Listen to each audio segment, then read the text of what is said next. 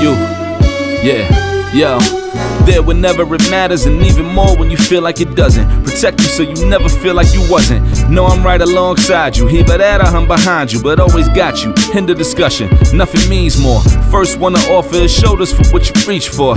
Thought I saw the eyes of the world until I seen yours. and know that I ain't see a better view yet. I'm with whatever, so don't ever you fret. Know that you covered. Not a hurdle law, a heartbreak, a change what a partake. Cause none of them won't ever get comfortable in your walkway. My job is to aware you, fully loaded, prepare you for all of the above that I'm never letting get near you. But still in all, give you every advantage I found. Couldn't find a better fit for them, along with my crown. And since the baton was passed, hopping down, cause failing's not an option, and dad is not a noun, not at all.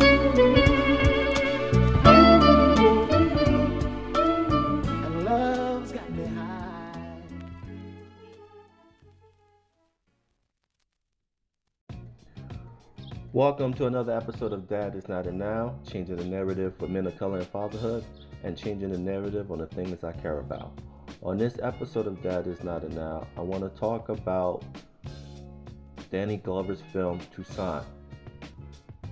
The film about one of the fathers of the Haitian independence from France and the Haitian Revolution, one of the most important revolutions in the Americas. I know a lot of people talk about the American Revolution, but the Haitian Revolution was just as vital as well as important in America in the in Americas because that revolution was truly represented that all men were created equal and all men should be free. So in this episode I wanted to know like what happened to this promising film which had cast members like Wesley Snipes, Angela Bassett, Don Cheadle, Mos Def, and many others, was canceled abruptly, and the estimate cost of it was $30 million. So I want to thank Super Voice Cinema with all the information. So I hope you guys enjoy it, like, subscribe, and peace.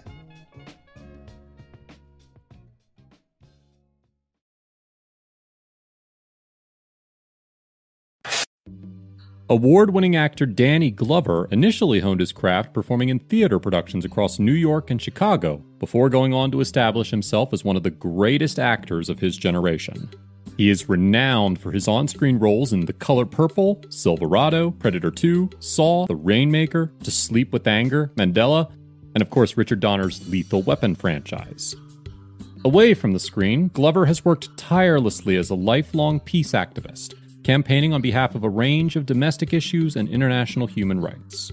He uses his movie star status to leverage his celebrity privilege to give a voice to communities trapped in unjust circumstances, to help the needy rise from poverty, and to create awareness of vital causes ranging from the AIDS crisis in Africa to the provision of mathematics, education, literacy, and civil rights in the U.S. through endless fundraising efforts. Glover also works as an ambassador for UNICEF, reaching out to communities in Africa, Latin America, and the Caribbean. In turn, he has become an icon and legend, respected for his humanitarian work on behalf of the Haiti earthquake victims, his work against apartheid in South Africa, and his fight against unjust labor practices home and abroad. Glover is a recipient of the Lifetime Achievement Award from Amnesty International for his work on the civil rights movement in Namibia and for his selfless work shining a light onto global causes that often go unnoticed. In the early 1970s, Glover would learn of the 1791 through 1804 Haitian Revolution, led by one of history's authentic warriors, Francois Dominique Toussaint Louverture. Glover would spend the next 30 years plus planning and dreaming of making a film that would recount the epic scale of the revolution, always working on the story in his mind, waiting until the conditions were right to create a cinematic experience that would finally do justice to the scale and might of Toussaint's amazing and significant story. In 1999, Glover was working on the set of the Senegalese film Battu, which means beaten in English. Glover had elected to accept a supporting role in the film because he felt the story was important and he liked the director's previous work. The film had been written by the Oscar nominated Joslyn Barnes. Glover and Barnes realized they shared a common passion for African cinema, and after collaborating on further projects, a creative relationship evolved. And in 2005, the pair would team up to create the independent production house Louverture Films. The studio took its name and inspiration from the leader of the Haitian Revolution. The company's mission statement was to produce and give distribution to independent films, documentaries, and series that are of historical relevance, social purpose, and artistic integrity. Louverture Films would partner with filmmakers and producers around the world, and particularly from the global south, and proactively supports the employment of casts and crews from historically marginalized communities in the United States. The flagship project for Louverture Films was to be the fully realized Haitian Revolution epic that Glover first dreamed of making decades prior. A story that deserved and demanded a filmic representation that would capture the impact and magnificence of the revolution more so than previous tellings of the event had, such as the stage play written by C.L.R. James that starred Paul Robeson and the French TV series that starred actor Jimmy Jean Louis. Barnes would later tell Vanity Fair that this was a story that I had always been interested in, but the whole epic sweep just seems so impossible to tell unless you could get a big studio behind it, which would be very unlikely. The initial treatments were written by Barnes, and then the screenplay was written and continually refined into a final draft by Barnes and author Vijay Balakrishnan, with Glover saying, Toussaint is an epic story, comparable in scope to Gandhi and Lawrence of Arabia. This project has become my dream. I've lived with it a long time. It's almost like a child discovering a secret hiding place. But why doesn't anyone know about this secret place? Why can't I bring anyone to it? Anybody who read the story would find it provocative. In 2006, Glover's labor of love seemed finally ready to fulfill its destiny. An ensemble cast was put together of several A list Hollywood names, including Wesley Snipes, Angela Bassett, Don Cheadle, Chiwetel Ejiofor, and Mos Def and Glover planned to shoot his directorial debut on locations in South Africa and Venezuela. I've got a powerful cast, Glover told MovieWeb. As well as Wesley Snipes, we have Roger Guenveur Smith, plus a number of other African and Haitian actors. Then, in 2007, Glover received the promise of a share of funding to the tune of $18 million from a seemingly unorthodox source, the then Venezuelan president, Hugo Chavez. The Venezuelan Congress said it would use the proceeds from a recent bond sale with Argentina to finance Glover's biopic. The Congress's Finance Commission said the Culture Ministry would be a partner with Glover and give toward finance for scripts, production costs, wardrobe, lighting, transport, makeup, and the creation of the whole creative and administrative platform. UK newspaper The Guardian reported that President Chavez was hoping the historical epic would sprinkle Hollywood stardust on his effort to mobilize world public opinion against imperialism and Western oppression. A Chavez advisor would say that subsidizing part of the project's budget was an attempt to jumpstart Venezuela's dormant film industry, a move common in many European nations, as well as Latin American countries like Brazil and Mexico.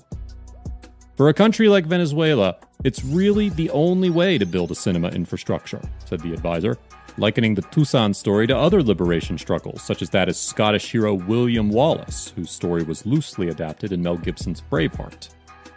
The inherent politics in the source of financing attracted opinion from some quarters, to which Glover maintained that the project wasn't just some rush job of left wing revisionism, but rather it was the potential fulfillment of a long standing passion project that aimed to respectfully and honestly portray this critical piece of the hemisphere's past that had seemingly been essentially wiped out of our historic memory. The headlines made for interesting reading and debate, but the financing effort wasn't as simple as Glover receiving a suitcase full of cash to go and start filming. The financing was only a share dependent upon Glover raising the remainder of the $30 million budget from a variety of other sources.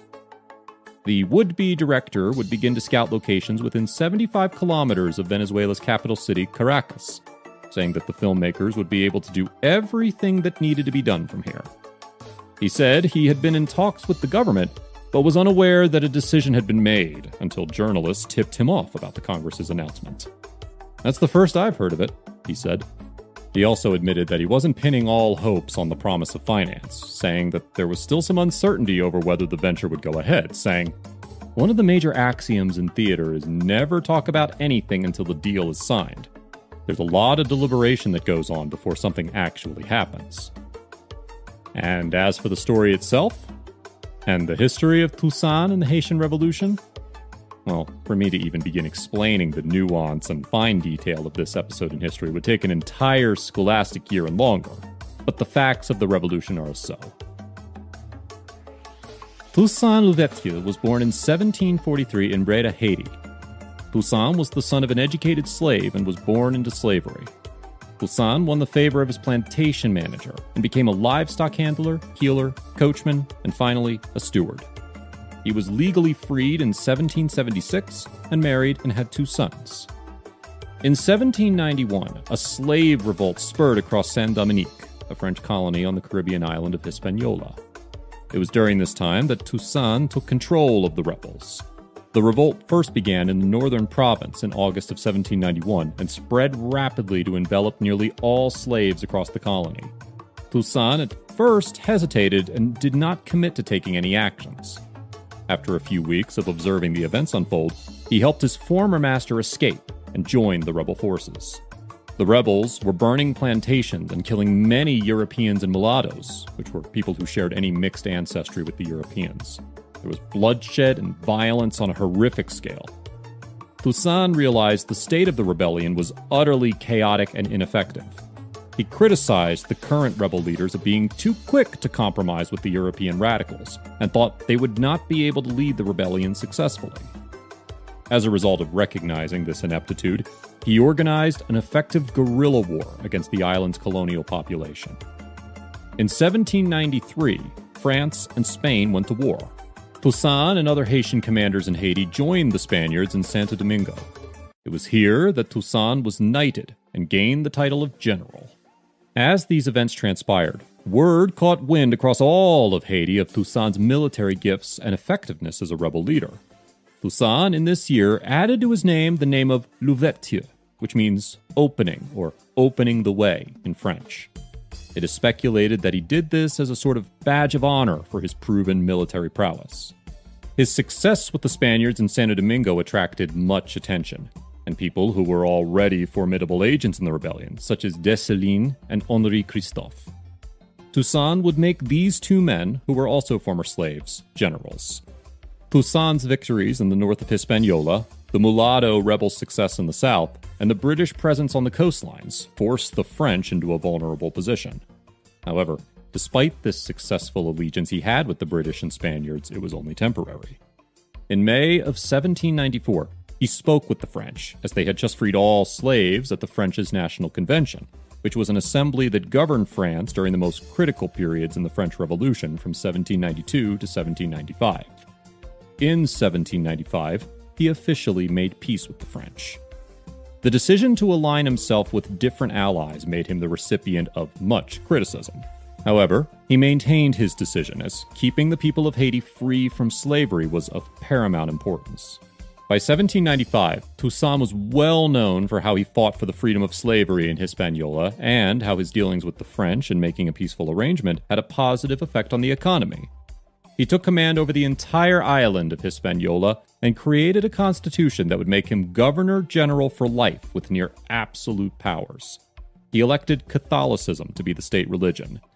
He defied French revolutionary laws and allowed many planters to return, and used his military powers to force the former slaves to work. Though they were considered free and equal, he was convinced people were naturally corrupt and needed to keep busy. The workers would share the profits of the now restored plantations. Part of the urgency for him to create a flourishing economy and collect resources was because he understood that Napoleon Bonaparte hated Toussaint and his people, and saw him as an obstacle to making Haiti once again a profitable country for the French. So, Toussaint worked hard to gather a large army and stores of resources.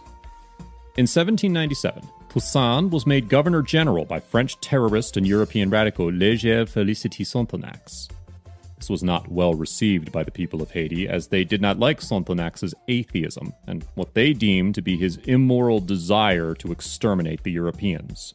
So, in 1797, Toussaint drove Sonthonax out of Haiti. Around this time, trade between Britain and the United States was flourishing. To capitalize upon this, Toussaint sold sugar in return for arms and goods. The British offered him title as King of an independent Haiti. likely because they understood having Toussaint's favor would empower them in the war against the French. But he refused because they still supported slavery. Shortly thereafter, now that he aligned himself with the French, the British and Spaniards would be pushed out. First, the British were driven out of Haiti after Sonthonax and the European radicals. The British were not faring well in the war against the French, so they attempted to negotiate secretly with Toussaint. Toussaint used this to his favor and negotiated treaties in 1798 and 1799 to expel them out entirely. In 1801, Toussaint conquered the Spanish portion of the island Saint Dominique, freeing the slaves there. In January of 1802, an invasion force sent by Napoleon came to Saint Dominique. This led to exhaustive and bloody battles, which left no clear winner, as Toussaint drove Napoleon's armies back to the sea. Toussaint agreed to a ceasefire which Napoleon requested. In 1803, Toussaint retired on a plantation. A mere few weeks later, he was invited to a parley by a French general named Jean Baptiste Brunet. Rather than being a conference of opposing sides to discuss terms, it was a facade in order to capture Toussaint. He was arrested at Brunet's home and sent to the French Alps, where he was tortured until he died of pneumonia and malnutrition. After Toussaint's arrest, Napoleon betrayed the ceasefire he himself had asked for. He said that he intended to reintroduce slavery in Haiti, hoping to make it once again a profitable country to the French. This led to Dessalines, a general appointed prior under the authority of Toussaint, to lead a new revolt against the French authority. Working alongside the British yet again, as parties of a common enemy tend to do, the rebels shook the French's hold of the land, and on November 9, 1803, the French colonialists surrendered. Overall, we learn how Toussaint was a formidable leader and was able to transform the entire island of Hispaniola into a country governed by former black slaves and making it into a French protectorate. Each of his actions seemed to always back up his core value, which was ensuring the freedom of all slaves in Hispaniola and preventing the reintroduction of slavery. He nominated and empowered other former slaves and helped them get involved in achieving and maintaining Haiti's independence, such as Dessalines and Henri Christophe. How he impacted the lives of other former slaves directly led to the result of Haiti winning independence from the French in 1804. The guiding force driving virtually all of Toussaint's actions was doing whatever was necessary to keep his people in Haiti safe from the reintroduction of slavery once they were free men and his actions throughout his adult life had a tremendous impact on the rest of the globe and inspired liberation movements throughout Central and South America and for abolitionists in North America. The passion for Glover, Barnes, and Louverture films to make and release the movie was a determined and burning one based on the following factors. They felt that in the history canon in the United States, students are taught about the American and French revolutions, taught about the Declaration of Independence, and taught about the Declaration of the Rights of Man. But nowhere on any scholastic curriculum was there any modules on the third revolution that happened around the same time the Haitian Revolution. That revolution, it was felt by the filmmakers, was perhaps the most important one, because that was the revolution that tried to actualize the ideals enshrined by the earlier revolutions for all men. And so the question, why is this third revolution the one that's erased from history? Seemed to have remained unanswered. Joslyn Barnes would say, There are many people who have tried to tell this story throughout history, including towering figures like Paul Robeson, Sergei Eisenstein, Bertolt Brecht, Aimé Césaire, all to little avail. Considering how interesting this story is and how important it is to world history, this difficulty in getting the story told is truly representative of the many structural problems that Africans and people of the diaspora have experienced and continue to experience. The film business is no different. When asked by the press, what can American residents, and particularly African Americans, learn from Haitian history and a movie about Toussaint Louverture? Glover would say, Bringing Toussaint and the Haitian Revolution to the screen is a dream that I've been working on for the last 20 years. Toussaint led the only successful slave rebellion in history, and in the process defeated Napoleon's army as well as the imperial armies of Britain and Spain. It's an amazing story in part because it rounds out what we know about the United States and French revolutions. The United States Revolution brought us the Declaration of Independence, the French, the Declaration of the Rights of Man. The Haitian Revolution represents the third leg, universalizing these principles to all men, not just privileged, landed, wealthy men of European ancestry. In terms of world historical movements and revolutions, it was actually the most important of the three because it extended the ideals enshrined in the American and French revolutions. The Haitian Revolution successfully established a republic based on more broadly inclusive universal principles. Unfortunately, women were not part of any equation back then.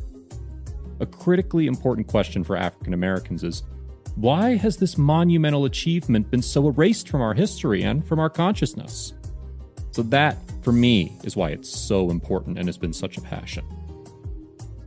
The subject is one that would arise whenever Glover made public appearances, as the controversy from some quarters at the initial source of partial funding lingered.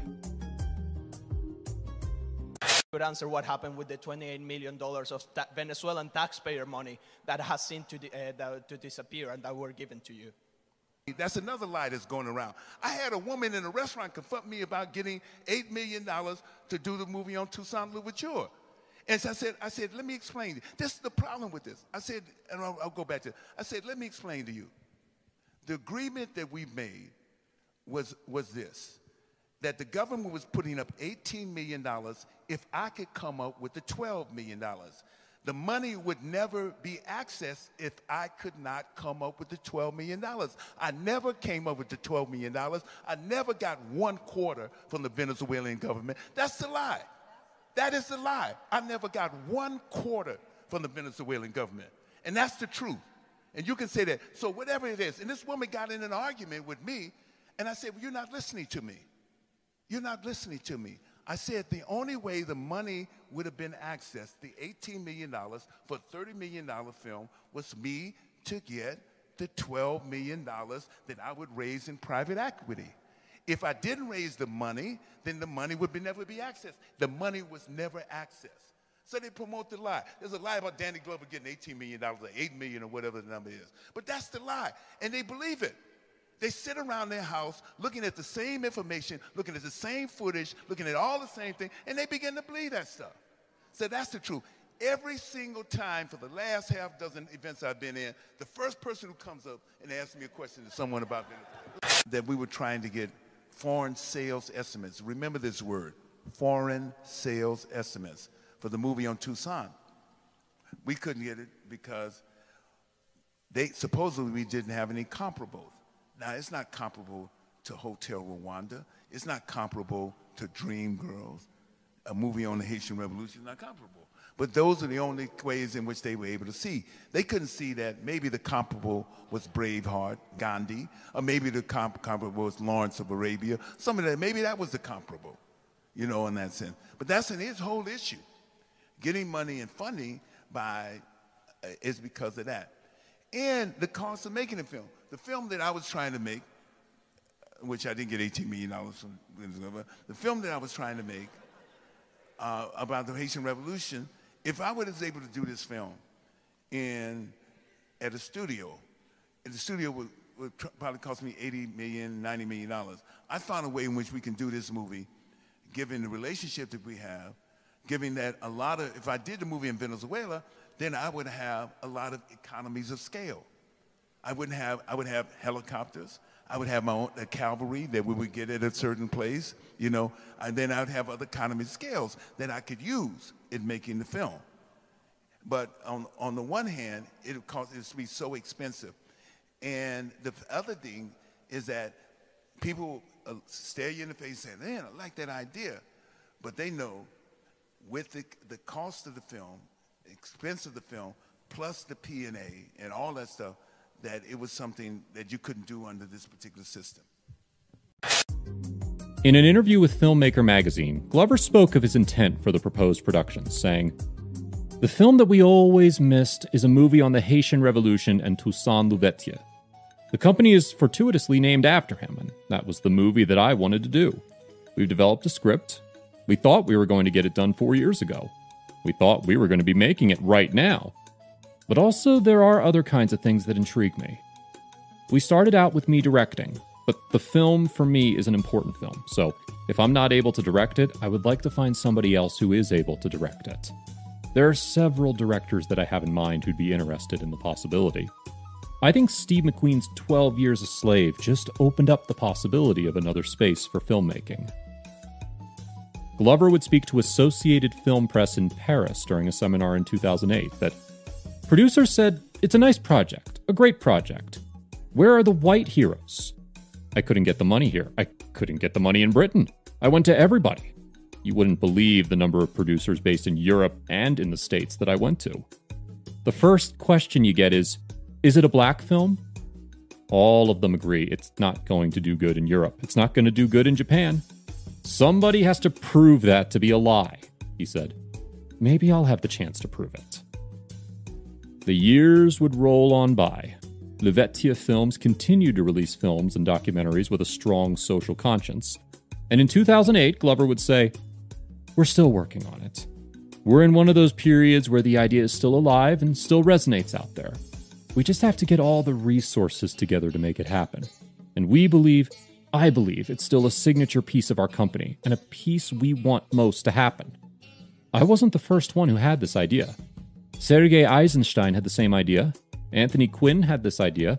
Harry Belafonte, Sidney Poitier, and this list goes on.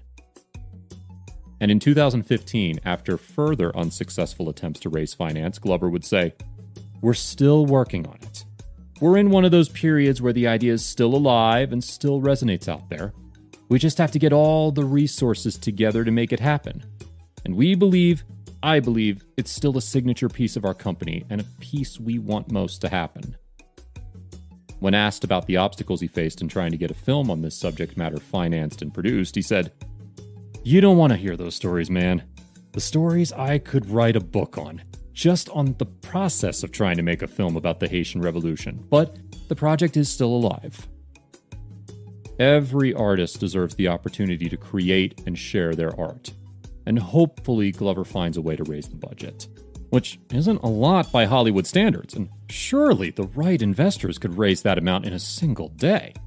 Personally, I don't know how the business works, but what I do know is that as things stand, Glover's long standing project remains unmade. The story remains untold in cinema. And that is disappointing. Thanks for watching.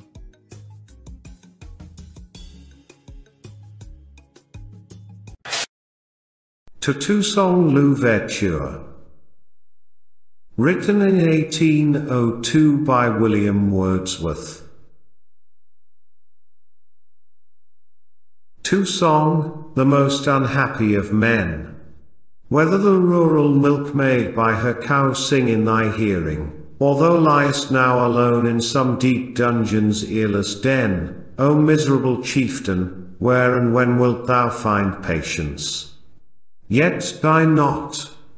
Do thou wear rather in thy bonds a cheerful brow, though fallen thyself, never to rise again, live, and take comfort. Thou hast left behind powers that will work for thee, air, earth, and skies. There's not a breathing of the common wind that will forget thee. Thou hast great allies, thy friends are exaltations, agonies, and love and man's unconquerable mind.